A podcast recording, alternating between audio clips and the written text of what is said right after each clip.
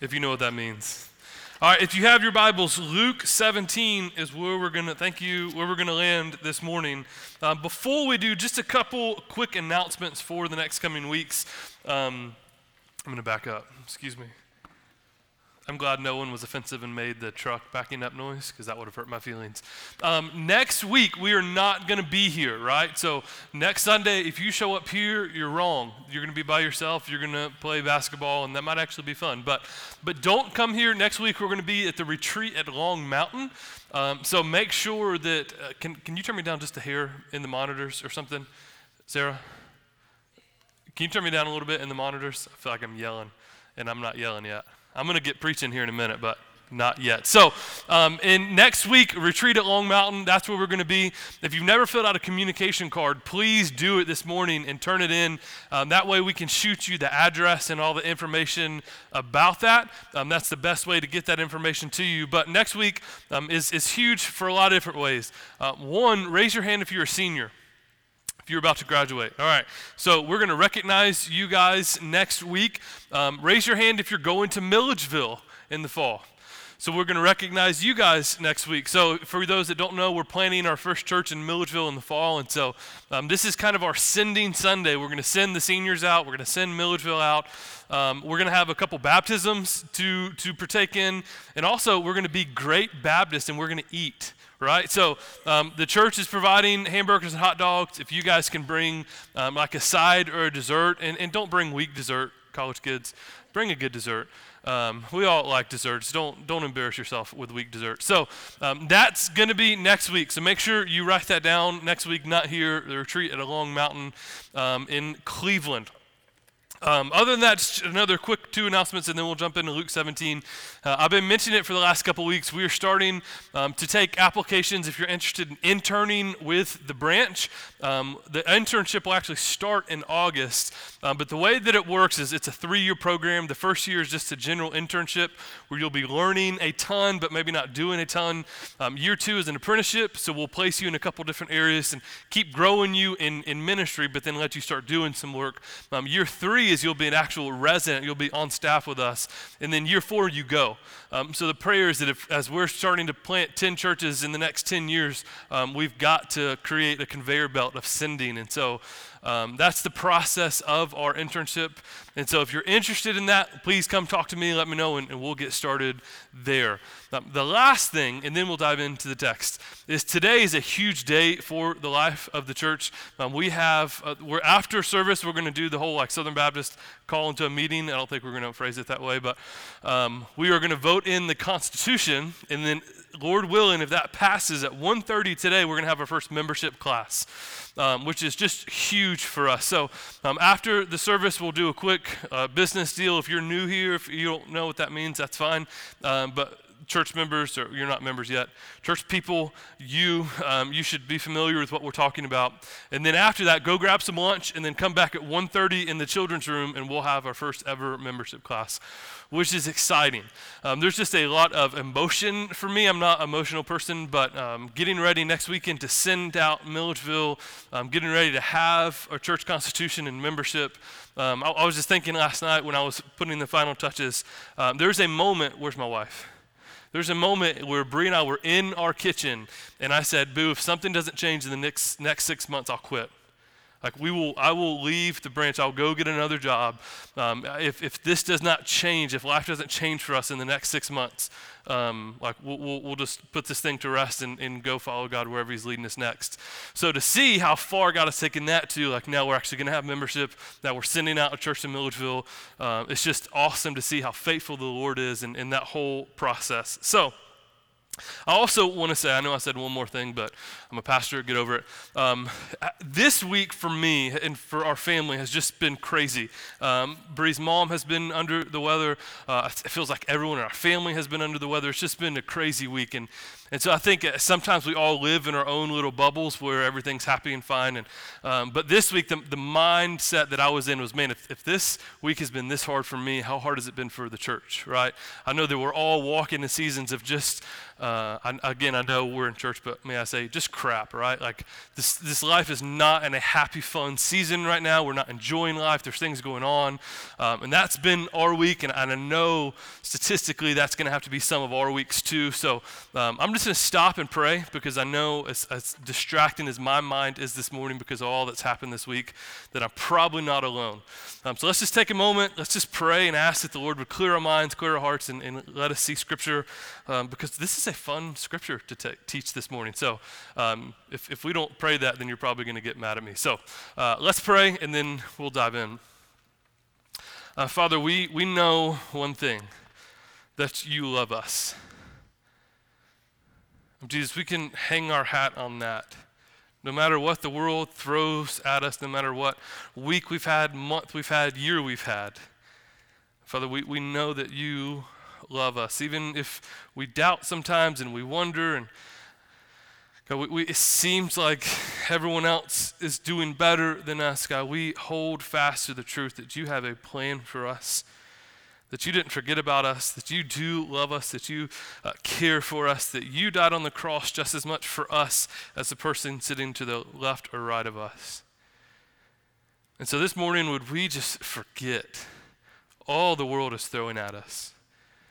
God, would we hang true or hang fast to the truth that you love us, that you sent your only Son to die for us? And that because of that, we can be made right with you. Would that truth be central to our hearts, central to our lives? And, and because of that goodness, because of your grace, would, would everything else just seem trivial and secondary to that one truth that you love us? So thank you for your word. Thank you for this church. Father, we just pray that we hear from you this morning. It's your name we pray. Amen.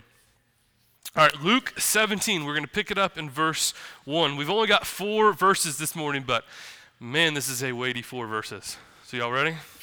All right, let's go. Luke 7, 1 through 4. And he said to his disciples, Temptations to sin are sure to come, but woe to the one through whom they come.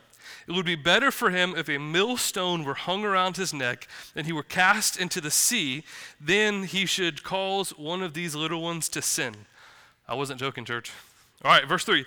Pay attention to yourselves. If a brother, if your brother sins, rebuke him, and if he repents, forgive him. And if he sins against you seven times in that day and turns to you seven times, saying, I repent, you must forgive him. So, with this in mind, I have a confession to make to you this morning. Um, I am in, in life, I'm uh, what some would call just a man, right? Like, I am, you, you can't get much more manlier than me, right? Like, I hunt. Someone laugh? That's, that's not a joke. I am like, if, if you look up man in the dictionary, me, Gabe Dodd, right? Like, I hunt, I fish, I can kill things with my bare hands. People fear me when I walk into the room.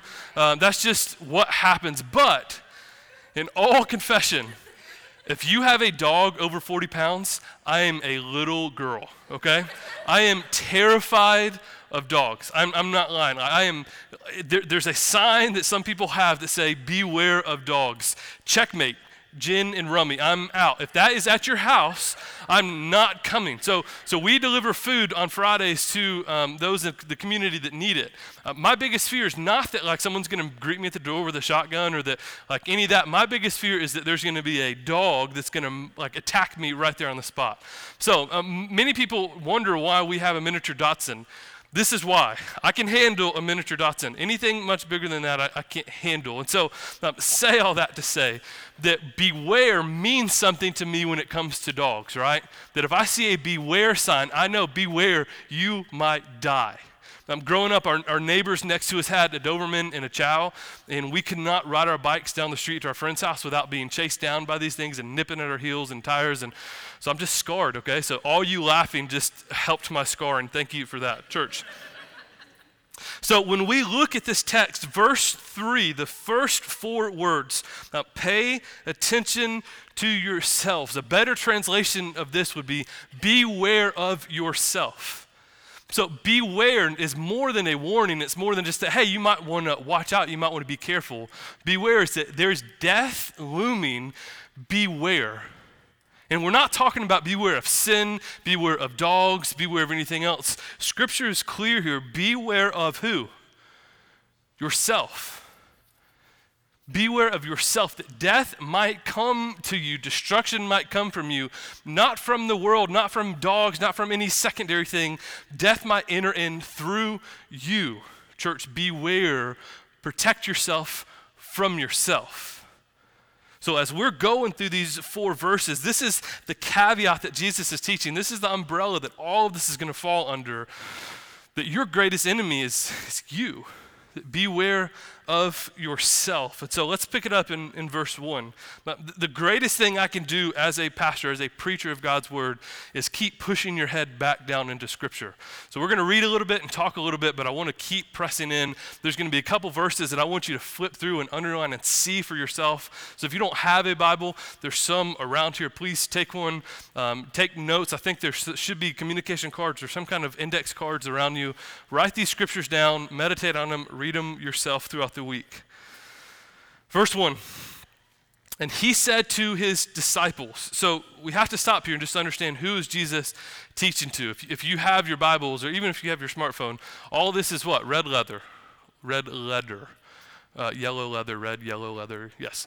Um, all of this is red letter. So who Jesus is teaching, Jesus is addressing who? His disciples. He's talking to the ones that are following him. He's church, he's talking to us right? He's talking to the believers that are pursuing Jesus already. Temptations to sin are sure to come, but woe is the one whom through whom they come. So, just to juxtapose real quick, and we've seen this trajectory all through Jesus' teaching. There's two crowds that Jesus is constantly addressing either his disciples, who we see here, or the Pharisees, the religious ones, the ones that have everything together, have everything figured out, that the culture looks around and says, these guys are the ones that know it. These guys, for us, it would be the ones, the, the patriarchs, the one that have grown up in church, that, that you look at them, I mean, they've got the perfect Bible, they've got the perfect life, that you know, like, there's no way they sin, there's no way they have struggles like I have struggles. They're just perfect. So, what he's doing here, what Jesus is about to teach, is do kind of a juxtaposition of, hey, listen, disciples, here's what you think is righteous. Here's what you think is truth. Here's what you think you should be like. But, but I want to urge you, I want to swing the pendulum over here, and I want you to be like me. And some of this will start to make sense in a second. Temptations are sure to come. The NASB says it a little different way, and I think there will be a word that they use that make, makes some sense to us. NASB puts it this way It is inevitable that stumbling blocks come but woe to him through whom they come. Now, raise your hand if you've ever heard the word stumbling block. Right? I mean, this is in, in, just kind of church culture. The word stumbling block comes up a lot. I don't want to be a stumbling block for this, that, that this was a stumbling block for me. So, so in the Greek, this phrase stumbling block actually means um, the trap, right? So, has anyone ever trapped any kind of animal or like a little sibling? Right? Um, okay, that's true. So when you walk into the cage, right, like there's always a tripwire. There's always something that you step on that will close the trap behind you. So this phrase, stumbling block, is literally that tripwire. It is something that's going to trap you, that is going to keep you contained. So that's what he's talking about when he says stumbling block. Don't be a stumbling block, a trap stick, or any item placed in the way that would cause someone to stumble or fall. Now, who is he talking to about these stumbling blocks? We see a little later in verse, the end of verse 2, um, that he's talking about the little ones to sin. Woe is you that causes these little ones to sin. Now, he's not literally talking about little kids, he's talking about little believers, new believers, new disciples. So, temptations to sin are sure to come, but woe is the one through whom they come. Stumbling blocks will happen, but if you are that stumbling block that causes a little one to sin, a new believer to sin, woe is you. The word woe is curses. Curses will come to you if you cause a little one to sin, if you are a stumbling block. Now, church, we just have to sit here for a minute in the weightiness of this. He's talking to believers, he's talking to disciples, he's talking to us. that if we are stumbling blocks for, uh, if, if we lead temptation for these new believers, woe is us that, that we are cursed. So I just want to spend a few moments just kind of making sure we outline what is a stumbling block. Uh, what does this look like? Because it is a wide spectrum. So if you have your Bible, flip over to Matthew 23 for me, real quick. Matthew 23 15. And, and this is where some of this will start to make sense when he's talking to the Pharisees versus the disciples, because the Pharisees, we're about to see, are the kings at stumbling blocks. Even though they are righteous, they're religious, uh, there are a lot of ways what people would consider perfect in that day. What Jesus is about to show us is these guys are actually the king of stumbling blocks. They're the key of causing people to sin, to bring temptation to their life. So Matthew 23 is uh, just a, a, chapter of woes. I mean, it's every paragraph starts off with Jesus giving woes, giving curses to these Pharisees. Matthew 23, 15. Woe to you, scribes and Pharisees, you hypocrites, for you travel across the sea and land to make a single proselyte, which means convert. And when he has become a proselyte or convert, you make him twice the son of hell that you are. Whoa. Jesus mincing words here. So, what is, what is Jesus getting at? What is this stumbling block, block that he's teaching of? If we go all the way back into the garden, when the sin first originated with Adam and Eve, this is where the stumbling block starts. How did the serpent convey this message to Adam and Eve? How did sin first enter the world? No, God didn't surely say that. If you do this, you will be like him. If you eat of this fruit, your eyes will be open, you will be like God. So, the root of all sins for us, church, the, the, thing that we have to understand is the core of sin, the core of stumbling blocks, is that we think we can be like God. Now, now, no one will actually mention that. No one will verbally say, no, no, in this situation, in this scenario of my life, I think I know better than God.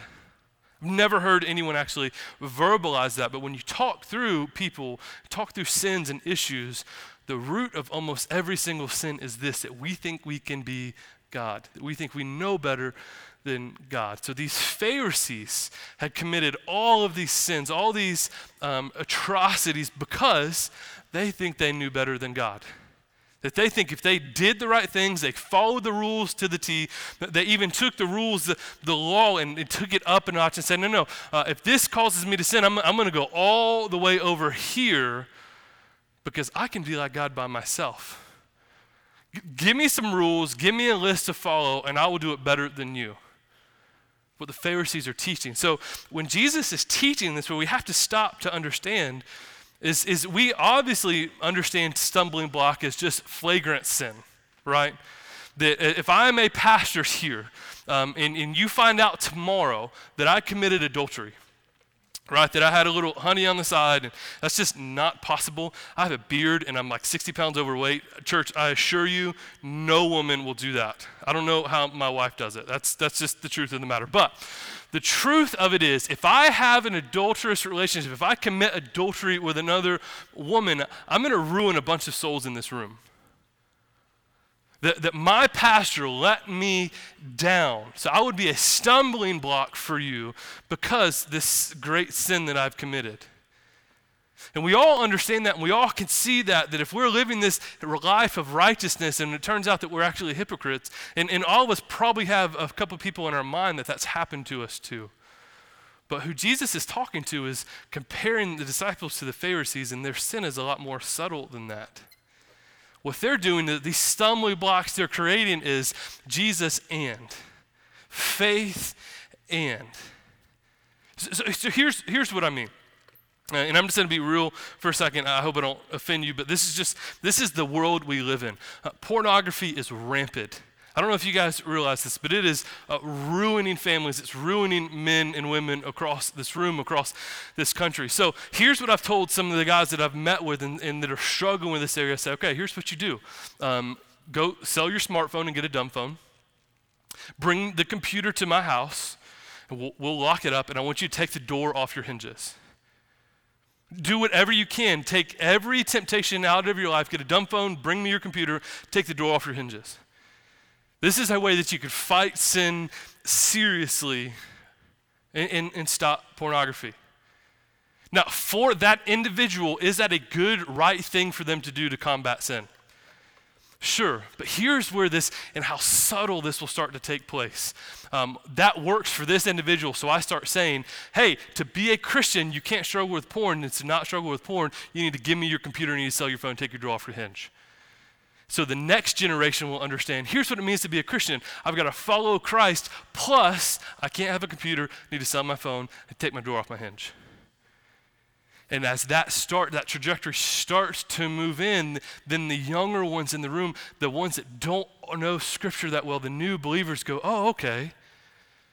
So I need to, to be like a Christian, I need to, yes, follow Christ, but do this and this and this. So, so it's Jesus in.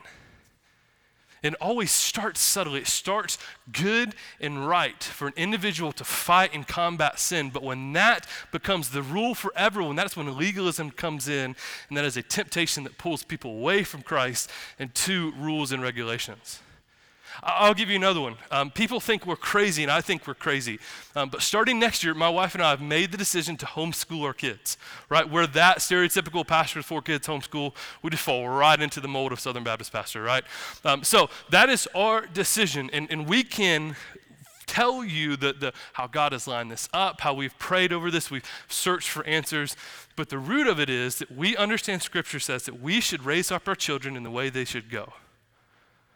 That if, if we only have 18 years with our kids, we feel like for this season, now don't ask me this next year when we kick them all out of the house, right? Um, for this season, we feel like the best decision for our family to raise up children as they should go is to homeschool.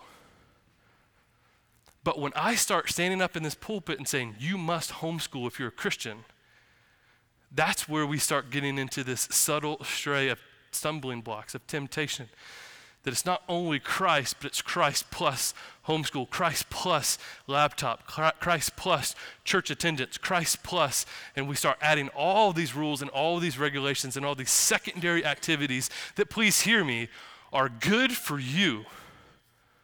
But that is not what is required of us of salvation. Salvation is through Christ alone, through faith alone. That is salvation. Now, as you start to combat sin, as you start to fight sin, yes, there's going to be things that God is going to ask you to do. But when that becomes the rule, when that becomes the law, that's legalism that binds people, that binds young converts, it doesn't free them up in Christ. So, and we can, the list just continues. I, I, remember I had one, it was just last year, I had a counseling session with one of our college students and said, listen, I, I want to study the Bible. Like I want to, I want to have quiet times, but I hear everyone around me say, "Man, I cannot survive a day without having a quiet time." And I just, I just don't feel that way. So I guess I'm not saved. So what's happening is someone saying, "Man, I'm falling in love with the word," but the way that this student is interpreting this is, if I don't love the word like this, then then I must not be a Christian. So I've got to, I've got to love Jesus with everything I have, but I've got to have a quiet time every single day or else I'm not saved. Now, was that college student wrong for saying that I, my life is different if I don't study the word? No. But the stumbling block, this temptation for us, is the same that started in the garden. That we can be like God if we follow these rules, if we do what's required of us, then we, do we really need Christ for salvation?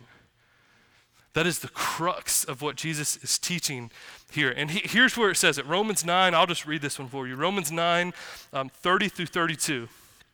I'm going to pick it up in verse 31. But that Israel, the Jewish people who pursued a law that would lead to righteousness, did not succeed in reaching the law. Why?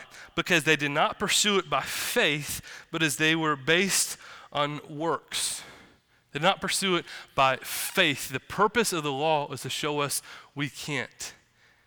The purpose of the law is to show us that there's no way we can be at right standing with God. And we see this through Christ that Jesus says, Oh, uh, you remember the Old Testament, you were it said, where like, don't commit adultery? Well, I tell you, even if you have lustful thoughts in your mind, you've already committed adultery.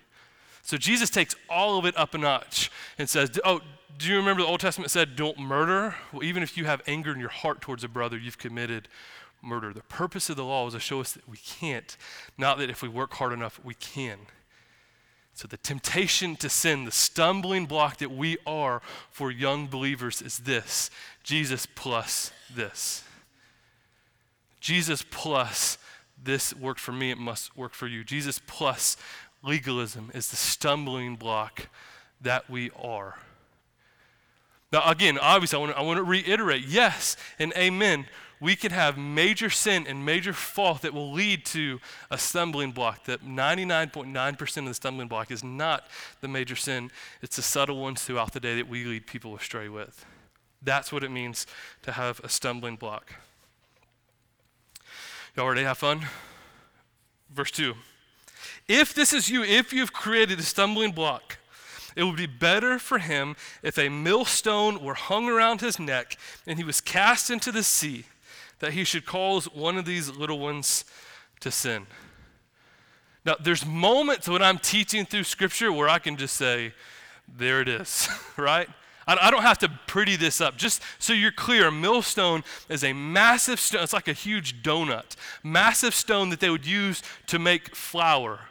And it was so big that it had to be turned by animals that it, took, it would take four to five men just to pick one of these up.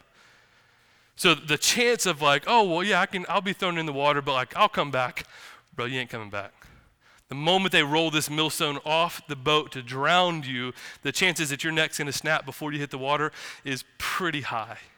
Impending death is coming for us. That it is better if this is your life. And remember, he's talking to the Pharisees that your life, it's better for you now just to end it than lead anyone else because you're constantly losing your reward in heaven. Jesus is serious about this church. That if we start preaching a message of Jesus plus anything, then we're leading brothers and sisters astray, and it's better for us to have a millstone tied around our neck and thrown into the water. Jesus is not mincing words here. Why? Because the gospel message is all that we have. We don't have anything else. We have Christ crucified. That's it. And if we muddy these waters, then, then all the waters are muddied. Now, go back to this phrase real quick because there's, uh, there's a verse that, that, might confuse us a little bit. Um, Temptations to sin are sure to come, but woe to the one who through who, whom they come, right?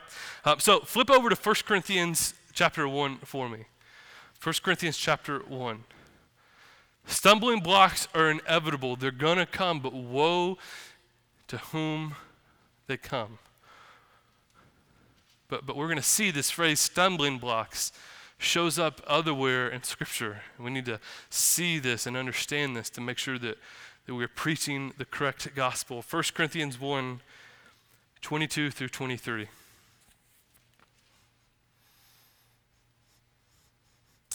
For Jews demanded signs and Greeks seek wisdom. Verse 23. But we preach Christ crucified. A what? stumbling block to the Jews and follies to the Gentiles. Now, wait a second. Jesus said in Luke that stum- if, a, if you are a stumbling block, it's better for you to have a millstone hung around your neck and thrown into the water. But did Paul just say that Jesus Christ was a stumbling block? Is that not some kind of contradictory here within Scripture?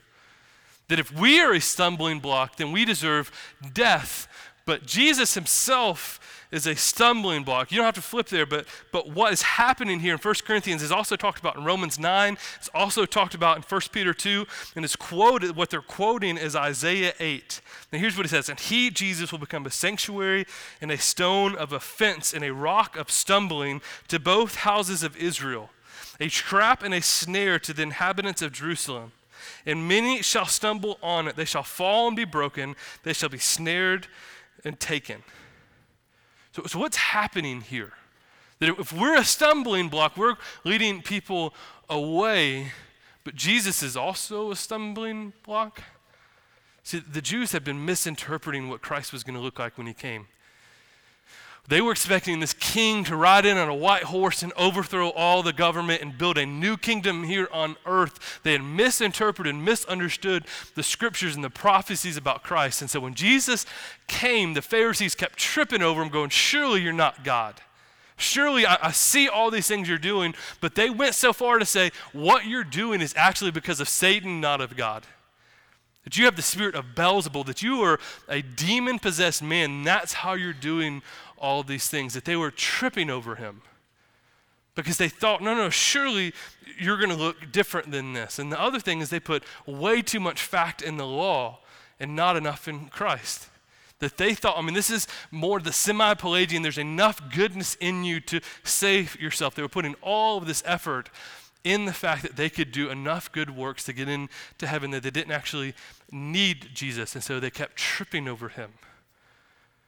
And so for us, I think that's where our mind naturally, naturally gravitates to is you're, you're telling me all I have to do to be saved is have faith in Christ? It surely can't be that easy, Pastor. I would feel a whole lot better if you would give me a list of things to do and not do and, and kind of earn my way into the kingdom than just accept this free gift. But that is what the gospel is saying. It's Jesus alone is a way to heaven. Nothing else. Not good works, not good deeds. And in a lot of ways, Christ is not who we think he is. He came to serve, not to be served. So, so Matthew, where's Matthew at? Matthew is our worship leader. He's an elder. And um, I don't know if you know this. I mean, I know I probably say more offensive things than, than most pastors say. Like last week, talked about uh, the holes in my jeans. Uh, these are those jeans, so you know. Um, so don't look too close at me. Um, but way back in the day, two, three years ago, when the church first started, way back in the day, wow. Um, couple years ago, um, before we had technology to record sermons, was probably a really good thing um, because I was coming out of youth ministry, I was preaching sermons that were probably uh, a little, little too far, right? So there's one particular sermon that I preached, and Matthew came up to me after. I think I'd made a joke about cocaine, uh, which I still think was funny, but he didn't think it was funny. Um, and here's what he said, and this has just stuck with me. If, if Matthew does nothing else for me or for the church, this right here was enough. He said, Gabe, the gospel is offensive enough as it is. You don't have to add offense to it.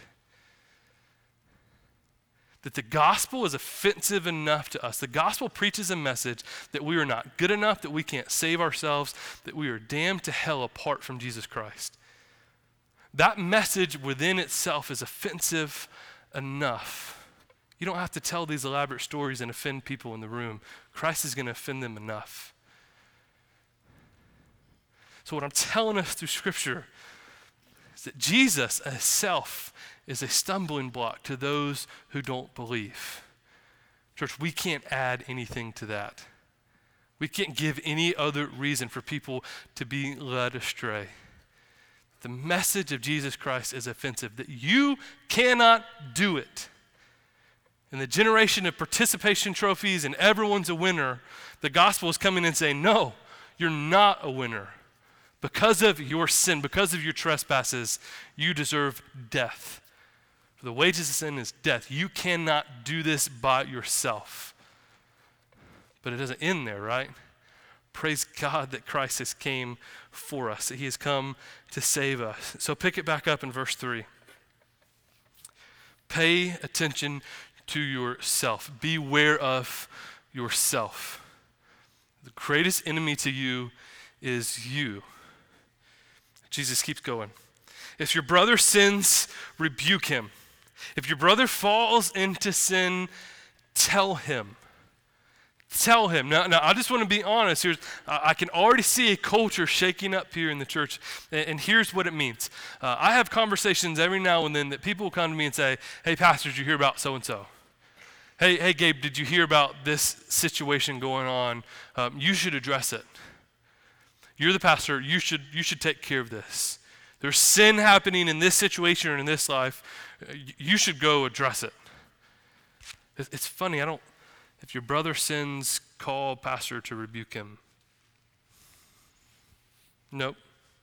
If your brother sins, rebuke him. Church discipline takes place. Don't get me wrong. In membership meeting, we're going to talk a lot about church discipline. Matthew 18, right? If your brother sins, rebuke him. If he doesn't listen, then bring two to three. If he still doesn't listen, then bring him before the church, bring him before the elders. Eh, church, if we get involved in your sin, it's a big deal. But the thing that we love is this community idea. How much must you hate a brother to not tell him that he's going in a path to destruction? How much must you hate someone to not say, hey man, I see this sin in your life. I can tell you through Scripture this is where it's going to end up. I love you enough to say, man, you, you got you to be careful of this. You, you need to watch yourself. You need to watch the sin. It's going to lead to destruction. And this is a hard, awkward conversation to have. But trust me, brother, I'm telling you this because I know where the sin leads, and I love you too much to let you go that way. Church, we have to hate sin. We have to loathe sin and the destruction power that it has on us. Christ says to be holy like I am holy. The only way this is possible is through one of us um, calling out sin in another. You know the ironic thing about a blind spot?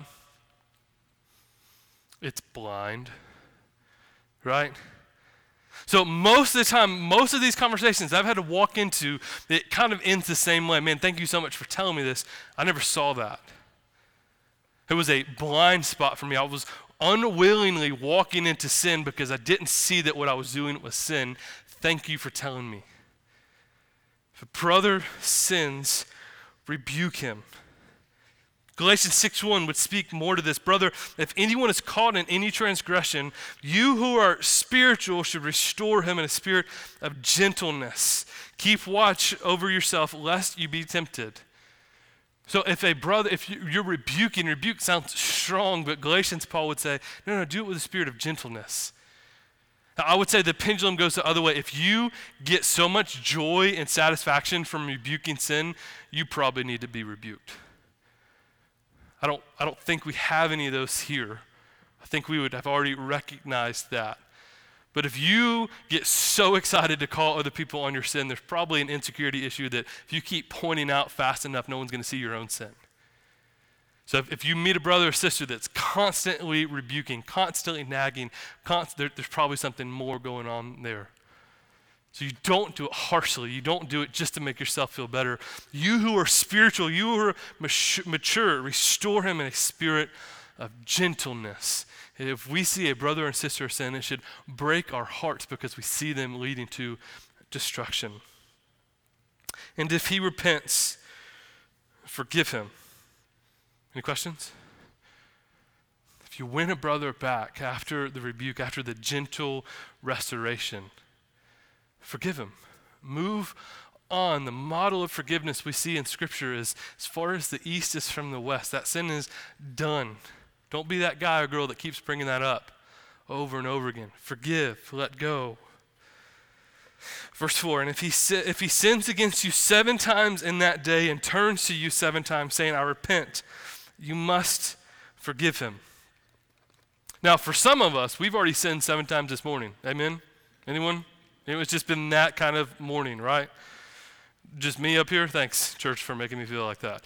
All right, Ben's got me. So we understand this sin. We understand that uh, we are forgiven if we repent to Christ. So, so then turned around, we should be forgiving others. Is this a potential stumbling block for the church? Is this why Jesus ties these two unseemingly thoughts together? What is the biggest stumbling block that the Pharisees were dealing with? They created such a subculture for themselves that, that they push sinners away constantly. You're, you're not good enough. Your sins cannot be forgiven. Get out of here. We see the story of um, the Good Samaritan, right? That the religious ones were the ones that didn't offer any help to the guy that might have been dead laying in the ditch, but the Good Samaritan stopped and said, No, no, no, I'm, I'm going to help out. We see this as a portrayal of the gospel. So for us, we cannot be like the Pharisees that receive forgiveness from Christ but never give forgiveness to one another. Is that our greatest stumbling block? Was that the Pharisees and the religious leaders' greatest stumbling block? Because what would that do to your psyche if you didn't think forgiven, forgiveness was actually attainable? What would that do to our soul if you did not think that forgiveness was actually attainable, that all the sin that you've committed, all that you've done wrong, you, you have to pay that. If we didn't think forgiveness was possible, then we have misunderstood the whole portrayal of the gospel. So, for the Pharisees walking around as these religious guys that had everything figured out and not giving any forgiveness to anyone around them, are they causing a major stumbling block for these new believers that go, man, I can't do this then? I'm going to walk away from the faith because if I have to look like that and there's no forgiveness for me when I mess up, then I'm just done with the faith. Jesus plus a perfect life is not the gospel. Jesus plus a sinless life is not the gospel. So I, I, don't, to be honest, remember a ton of sermons that I, I preached, but I vividly remember the first sermon I've ever preached here. We were actually in that small room, 5:30 at night, which was awful. If you're ever a part of a church plant, when you leave here and you guys to start, decide to start at night, stop. It's a bad idea. John 8 for me is just this story that has ripped my soul. There's a, there's a woman that was caught in the act of adultery, which is just an awkward way to start any kind of scripture, if you just let your mind resonate on that for a second. But she was caught in the act of adultery. She was pulled out by these religious leaders, thrown at the feet of Jesus. And these men were standing around her. She was trembling on the ground in front of Jesus with stones in their hands, going, Jesus, the law of Moses says any woman caught in adultery deserves death. Jesus, what do you say? I mean, they were ready to murder this woman. For this woman, no forgiveness. For this woman, no, there's no second chance. You have sinned, your life is done. And they are right. That's what the law of Moses says. So Jesus, the, the wise God that he is, starts doodling in the sand. Brothers, you're not worth my time. Just ignoring, there's a lot of speculation of what happens in that sand. Jesus stands back up and says, All right, whoever hasn't sinned, cast the first stone. If you're perfect, go for it. We see scripturally that the beginning with the oldest, the men start dropping their stones and leaving. I mean, can you just imagine the freedom that this woman is feeling every time she says, hears a stone hit the ground? Her life is spared, her life is saved. All the men leave, and Jesus walks forth. Now, remember what she must be thinking. If this man's a prophet, there's a potential that he's sinless. My life isn't spared yet. That he is the man that can kill me because he has no sin. What does he do? Picks her up right? I mean, just brushes her hair back from her face and says, Daughter. Where did they go? Where did these men that were trying to kill you go? If they don't condemn you, neither do I. Go and go and sin no more. Your life has been saved. You have been forgiven. Now, these Pharisees were quick to not forgive, but Jesus said, No, no, no. Here's the heart of the Father. You're forgiven. You have been made right. Not because of what you've done, but because of what I've done. Don't forget this. Now, here's what just wrecked me. I mean, that story alone. I mean, I don't know where you church, don't let this be a stumbling block, but I don't know where you stand on tattoos, but if I could get that depiction of John 8 just as an awesome tattoo sleeve, that's what I want because that is the picture of grace. But that's really expensive, and I'm a pastor, right? But here's what gets me, if, if I can just be honest. If that happened the next day, would Jesus forgive her? I mean, and we've all had friends, we've all had relationships of like, man, oh, I get it, you messed up, no big deal, whatever. That happened the third day. Would Jesus forgive her? Because the world that we live in, the world that the Pharisees live in, would sound something like this A Fool me once. Y'all know this? Shame on you. Fool me twice. Shame on me. I don't give third and fourth chances. That's the world that we live in. That's the culture the Pharisees live in.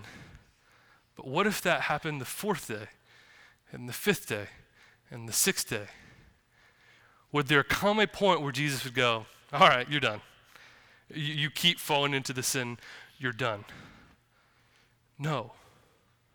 No, because that is you and that's me. a sinless life is not attainable that the message of the gospel, the good news of the gospel, is that Christ took our place. He became our punishment, that all of our past sins, all of our present sins, all of our future sins died on the cross that day. That is the beauty of the gospel. So when Jesus is telling us, forgive them seven times, it's because he's forgiven us 770,000 times. That is the good news of the gospel. That is the message that we preach. So for us to get wrapped up in our own sin and say, no, no, no, I'm not going to give myself second chances, therefore I'm not giving anyone else second chances, is Jesus plus, and that is a stumbling block to the world around us. Jesus preached the good news of the gospel that you can't. That you can't be good enough, that you can't pursue good enough. So I'm going to forgive you and you forgive others because that is the best way to preach the message of the gospel forgiveness through Christ alone. That is it. So when we forgive, we are giving literally the world a second chance, like Christ has given us a second chance. Do not be a stumbling block. Jesus, this whole framework of teaching is he's comparing the Pharisees to the disciples. And he's saying, don't be like that, be like me. So when we take communion every Sunday, here's what we're remembering all that Christ has done for us.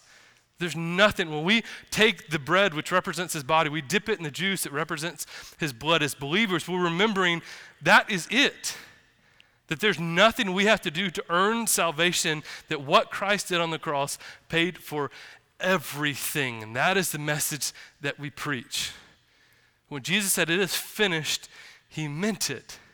So when we preach the good news of the gospel, if we preach Jesus plus anything, we're creating stumbling blocks for the world around us. And we need to be careful. Woe is us if we do that. So let's pray. And Father, as we take communion this morning, would we truly understand what that means? If we're a believer in this room that that see all that you've done for us and all that you've forgiven us from. God, would we teach that same message, that same gospel to the world around us? Would we not be like the Pharisees that try to create this super elect subculture of the extremely well believers and, and keep the pagans away from us, God? But if we understand the true gospel, we understand what it means when we actually take communion. That in your love for us, even when we were sinners, you died for us. There's nothing we could do, there's no way we could earn salvation apart from you alone. That you made him who knew no sin to be sin for us so that we might become the righteousness of God just by faith in you. God, would we not create any stumbling blocks for those around us preaching a message of Jesus plus anything? That the stumbling blocks that we need to be aware of are the stumbling blocks that are in ourselves.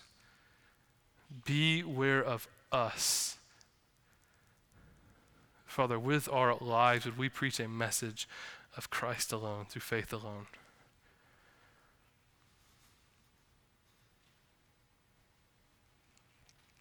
So, Jesus, as we take communion this morning, would we just remember and celebrate all that you've done for us? Would we remember how good of a God you are, how you're constantly forgiving and constantly pursuing and constantly loving? Father, would that create such a freedom in our hearts that is contagious for the world around us? That we would live out a message of grace Father, as we pursue holiness, though, in our own hearts, in our lives, within DNA groups, let us be sensitive to the call that you have for us and how we must combat sin in our own lives, Jesus. But let us not preach that as a message of salvation, but, Father, as a pursuit of sanctification.